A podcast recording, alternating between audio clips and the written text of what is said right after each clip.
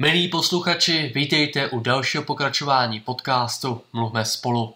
Mým dnešním hostem je Jan Oulík, tiskový mluvčí z Charity České republice. Charita v České republice patří bezesporu k nejznámějším a největším nevládním organizacím, které poskytují sociální a zdravotnické služby u nás. Přiblížíte nám prosím blíže vaše aktivity. Tak Charita Česká republika je vlastně největším nestátním poskytovatelem sociálních a zdravotních služeb u nás. Ročně se staráme o asi 170 000 klientů a naše služby vlastně pracují v takové síti, protože máme více jak 300 místních charit po celém Česku, v Čechách, na Moravě, ve Slezsku a ty provozují různé služby. Jsou to jednak poradny, z nichž některé jsou také dluhové, zabývají se dluhovou problematikou. Pak jsou to služby sociální prevence, pak jsou služby sociální péče, tam patří například osobní asistence, pečovatelská služba v terénu, pečovatelská služba ambulantní, odlehčovací služby, denní stacionáře, týdenní stacionáře a domovy se zvláštním režimem například. Pak také 37 domovů pro seniory.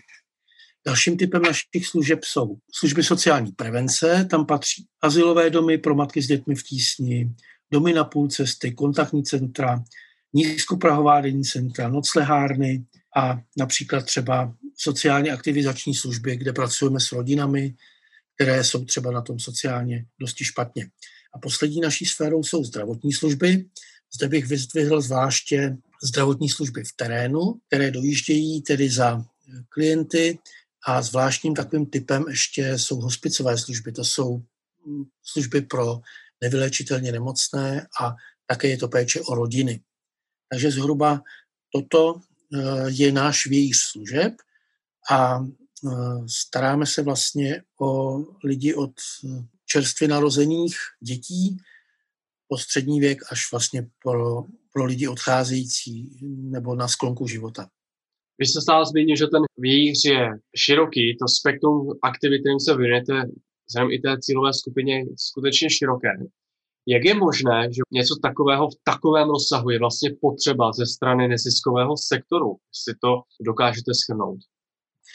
Samozřejmě, tak každá nezisková organizace, a nás nevýjímaje, vyplňuje nějaké prázdné místo, které reaguje na nějakou potřebu v daném místě. Takže ty naše projekty, služby, které jsem tak jenom velmi letmo vyjmenoval, všechny jsou vyjmenované ve výroční zprávě, včetně čísel, ale tím tady nechci unavovat, tak reagují na to, že v tom daném místě je potřeba domova pro seniory nebo za lidmi dojíždět domů a pečovat o ně nebo jim poskytovat lékařské služby. Čili jinými slovy, reagujeme tam, kde nejsou třeba jiné neziskové organizace a tam, kde stát tu službu nemůže zajistit. Proto jsou tady neziskovky s tímto zaměřením.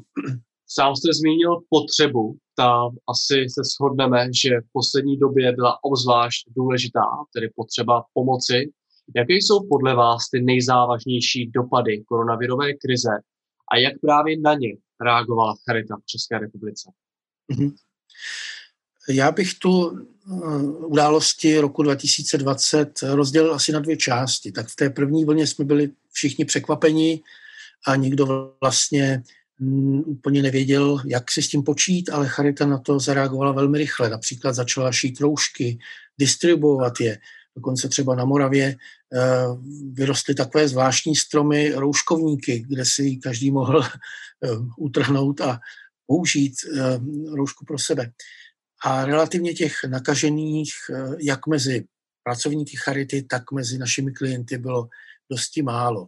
Jinými slovy, podařilo se tu záležitost zvládnout. Horší už to bylo na podzim, kdy jsme se sice velmi dobře připravili a už jsme nakoupili i ochranné pomůcky, ale těch tedy nakažených mezi personálem a našim klienty bylo mnohem víc, či ta situace byla mnohem složitější a tam bylo nutné využít i pomoci dobrovolníků, nebo na jaře samozřejmě také, ale tady už kterým službám hrozilo, že budou muset být uzavřeny, protože prostě personálně už to nemohli stíhat. Zvládli to i díky dobrovolníkům, za což chci jim tímto poděkovat. A naší hlavní prioritou v té druhé vlně bylo hlavně ty služby zachovat, to znamená ty, které mohly fungovat, protože například třeba stacionáře byly jak na jaře, tak na podzim uzavřeny, ale byly třeba nahrazeny tím, že ti pečovatelé a ošetřovatelé jezdili k těm klientům domů. My se ještě k dobrovolníkům dostaneme. Pane Oulíku, přibližte nám přece jenom aspoň jeden pohled, třeba ten sociální. Z vašeho pohledu, jaké byly největší sociální dopady v tom terénu? S čím se vaši dobrovolníci setkávali? Tak já z té otázky malinko uhnu, protože mě napadla věc, kterou bych měl zmínit. Setkávali jsme se s tím, že řada lidí se dostávala do velmi složité situace. Tím myslím naše klienty. Protože často jsou to lidé, kteří žijí na hranici chudoby, nebo jak bych to řekl, se svým platem vystačí jen tak do nejbližší výplaty. A ti byli postiženi tím, že třeba přišli o svou brigádu, často se jednalo třeba o samoživitele, samoživitelky, tím, že přišli o svou brigádu a nebo práci, zaměstnání a navíc ještě děti nemohly chodit do školy, čili bylo nutné dětem třeba doma vařit obědy a věnovat se jim. Najednou se dostávali do velmi těžké situace a stávalo se a stává se, že jim třeba chybělo najednou třeba několik tisíc korun, aby mohli zaplatit třeba nájem nebo zálohu nebo koupit nějaké ošacení na zimu pro děti nebo léky, brýle, prostě takovéhle věci. Proto jsme už na jaře vyhlásili sbírku pro Česko na vlně pomoci proti bezmoci. Do té sbírky se nám sešlo více jak 7 milionů korun a byly rozdělovány právě těmto potřebným, kteří se dostali vlivem koronakrize do takovéhle složité situace a nějaká částka jim mohla pomoci prostě tu situaci zvládnout. Kromě té finanční podpory, o které jste před chvílí mluvil, tak jste zároveň zmínil tu pomoc dobrovolníků. Já si představuji armádu dobrovolníků, která by byla vlastně potřeba pro to, aby vůbec dokázala všem takhle pomoci. A se přece jenom podařilo takhle nazvu zmobilizovat a aktivovat velké množství dobrovolníků. Pojďme se k ním dostat blíže. Kolik dobrovolníků s vámi třeba spolupracuje a jak probíhá komunikace s nimi, kdybych se chtěl stát dobrovolníkem ve vaší organizaci? Tak těch dobrovolníků má Charita opravdu, díky bohu, docela hodně. V některých diecézích, například v Českých Budějovicích, máme dokonce dobrovolnická centra nebo máme koordinátory pro dobrovolníky. A já tu vaši otázku vemu trošku od konce. Přihlásit se můžete na jakékoliv místní charitě a nabídnout jí své služby. Ten adresář najdete na našich stránkách www.charita.cz. Je tam vlastně rozcestník na všechny místní charity a každý si najde, myslím, velmi snadno ve svém okolí charitu naší farní, oblastní nebo diecézní a zatelefonuje jim nebo napíše e-mail a nebo se s nimi prostě nějak už domluví. A běžně my těch dobrovolníků za celý kalendářní rok máme asi 2600. To jsou ale stálí a dlouhodobí dobrovolníci, kteří pomáhají například třeba s doučováním dětí, s nějakou donáškou třeba nákupů seniorům, nebo že si se seniory třeba povídají, chodí za nimi, navštěvují je. Ale kromě těchto dlouhodobých, kteří s námi spolupracují stále, tak ještě máme asi 60 000 dobrovolníků nárazových, kteří třeba pomohou jednorázově a ti pomáhají zejména třeba při Tříkrálové sbírce jako poledníci. Často jsou to děti. Ale k té Tříkrálové sbírce se asi ještě dostaneme. Tak já se ještě vrátím k té koronakrizi. Některé charity, zvláště na Moravě, na tom byly opravdu špatně a byli velice rádi. Přivítali pomoc dobrovolníků právě, aby nahradili ty výpadky třeba ve svých řadách. Veliký zájem byl třeba o bývalé zaměstnance charity, kteří třeba odešli už do zaslouženého důchodu, že mohli třeba pomoci protože věděli, znali, byli to lidé zkušení, třeba zdravotní sestry. Tak a takové byl největší zájem, ale samozřejmě zájem byl i třeba o studenty nebo o ty, kdo by si třeba mohli s dětmi povídat přes třeba právě online připojení a věnovat se jim a prostě nějak zabavit. Čili měli jsme velký zájem a děkuji všem dobrovolníkům, kteří se zapojili. Pojďme nahlédnout ještě od koronaviru k další zajímavé aktivitě, kterou jsme zatím nezmínili. Charita v České republice má také svůj podíl, určitě svoji důležitou roli u nových legislativních návrhů, dokonce i zákonů, pokud se nepletu. S kým spolupracujete konkrétně, pokud se o takové návrhy nebo zákony jedná? A dokázali bychom zmínit aspoň jeden příklad nějakého zapojení? Do výhře našich činností patří také takzvaná advokační činnost, což znamená, snažíme se vyvíjet nějaký tlak na změnu zákonů, zvláště těch, které se nám zdají nespravedlivé nebo kde dochází k poškození. Jedním z takových velkých témat je exekuční řád, respektive téma exekucí, protože máme pocit, že v této oblasti exekutiva je velmi zastaralá a už dneska nevyhovující.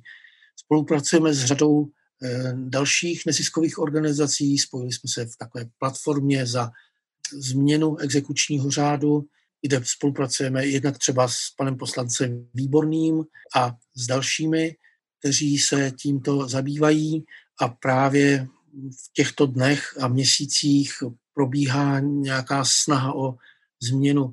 Asi nemá smysl zabíhat do podrobností, protože ta věc je stále živá a stále se vyvíjí a tak to je jedna z takových věcí. Další, kde se snažíme o změnu, je reforma sociálního bydlení. Zákon o sociálním bydlení jaksi zamrzl a máme pocit, a nejenom my, ale právě zase další neziskové organizace, které se do toho zapojily s námi, že ta věc se trochu vleče a vlastně některým lidem není vlastně pomoci téměř, protože zákon o sociálních bytech nebo bydlení na stole není. Obce by rády pomohly, ale chybí tady ta legislativní úprava. Má to ten dopad, že jsou mezi námi lidé, kteří prostě nemají kde bydlet. A nejsou to jednotlivci, jsou to maminky s dětmi, tátové s dětmi, lidé, kteří těžko schánějí práci, třeba mají horší kvalifikaci nebo žijí v lokalitě, kde té práce je opravdu málo. A dostali se do takového vlastně stavu, kdy na nějaké bydlení vlastně nedosáhnou, protože nemohou žít stále jenom v azylových domech, tam je nějaká omezená doba a je to vlastně takové přechodné bydliště a současně si nemohou dovolit třeba nájemní bydlení nebo jsou tam různé restrikce a omezení. Pro ně je šance, aby obce nebo jiné subjekty zřizovaly sociální byty. Bohužel legislativa tady chybí, takže se to tak různě zkouší různými pokusy, ale prostě není v tom systém žádný. A tohle my velmi citlivě vnímáme a chceme právě tuhle věc změnit. Jak jsou na tom Češi, pokud se bavíme, když se odkloníme od té legislativní stránky problému, jak se umí Češi postavit nějakým problémům, o kterých vy jste mluvil? Souvisí s tím možná také solidarita. Jak ji ovlivnila pandemie? Jak podle vás vypadá česká solidarita dnes? Já si myslím, že Češi a Moravané a Slezané jsou vesměs velmi štědří. To se možná málo ví, ale je to tak. Já to můžu dokázat na naší Tříkrálové sbírce, kterou děláme každý leden od roku 2001 a ty její výnosy neustále rostou každý rok. První ročník Tříkrálové sbírky v roce 2001 vynesl něco přes 31 milionů korun a ten 20. v roce 2020 už to bylo 133 milionů korun. To je takový vzorek, který ukazuje, že Češi rádi pomáhají, myslím, že jsou solidární a myslím si, že rádi pomáhají tehdy, pokud vědí, jaké organizaci pomáhají a na co jde ten účel peněz. Ale tohle mohu dokázat i třeba na sbírce pro Česko na vlně pomoci proti bezmoci, kde se nám sešlo tedy přes 7 milionů korun, ale můžeme to dokázat třeba i na potravinové sbírce, která letos měla rekordní výnos. Potravinové sbírky jsme se jako Charita také samozřejmě zúčastnili spolu s dalšími neziskovými organizacemi a ten výnos byl velmi slušný. A myslím si, že Češi obecně jsou štědří a rádi přispívají a rádi pomáhají. Vidíme to na adventních koncertech a na řadě dalších příkladů kolem sebe. Sám jste zmínil Tříkrálovou sbírku. Myslím si, že v roce 2021 to bude jedna z prvních velkých výzev pro vás. Je tam něco více, prosím, k plánované Tříkrálové sbírce a možná k dalším výzvám, které vás čekají v příštím roce. Tříkrálová sbírka je naší vlajkovou lodí. Je to sbírka, která už má svoji tradici, která se ujala za těch 20 let. V lednu 2021 ovšem bude výjimečná tím, že není úplně možné chodit v ulicích a koledovat. Ta situace je stále ještě otevřená, ale my jsme již od léta připraveni na náhradní variantu, a to sice koledu online. Takže na našich stránkách www.trikrálovasbirka.cz se čtenáři, návštěvníci dozvědí všechno potřebné. Je tam také dokonce požehnání tříkrálovým koledníkům, je tam taková různá drobná překvapení a také prostřednictvím této stránky se dá do sbírky přispět. Jestli budeme moci také koledovat v ulicích, jestli naši koledníci přijdou, to je stále otázka otevřená. V těchto dnech se o tom jedná a rozhodnutí, jestli vůbec budou moci přijít koledníci do ulic, záleží na místních podmínkách, na místních charitách, do jaké míry to okolnosti dovolí. Každopádně chci říct, že zdraví koledníků a zdraví našich dárců je pro nás na předním místě a budeme dodržovat samozřejmě všechna platná nařízení, všechny předpisy, to je jasné. Na co se můžeme těšit s Charitou v České republice v příštím roce? Tak my doufáme, že situaci, která nastala, zvládneme.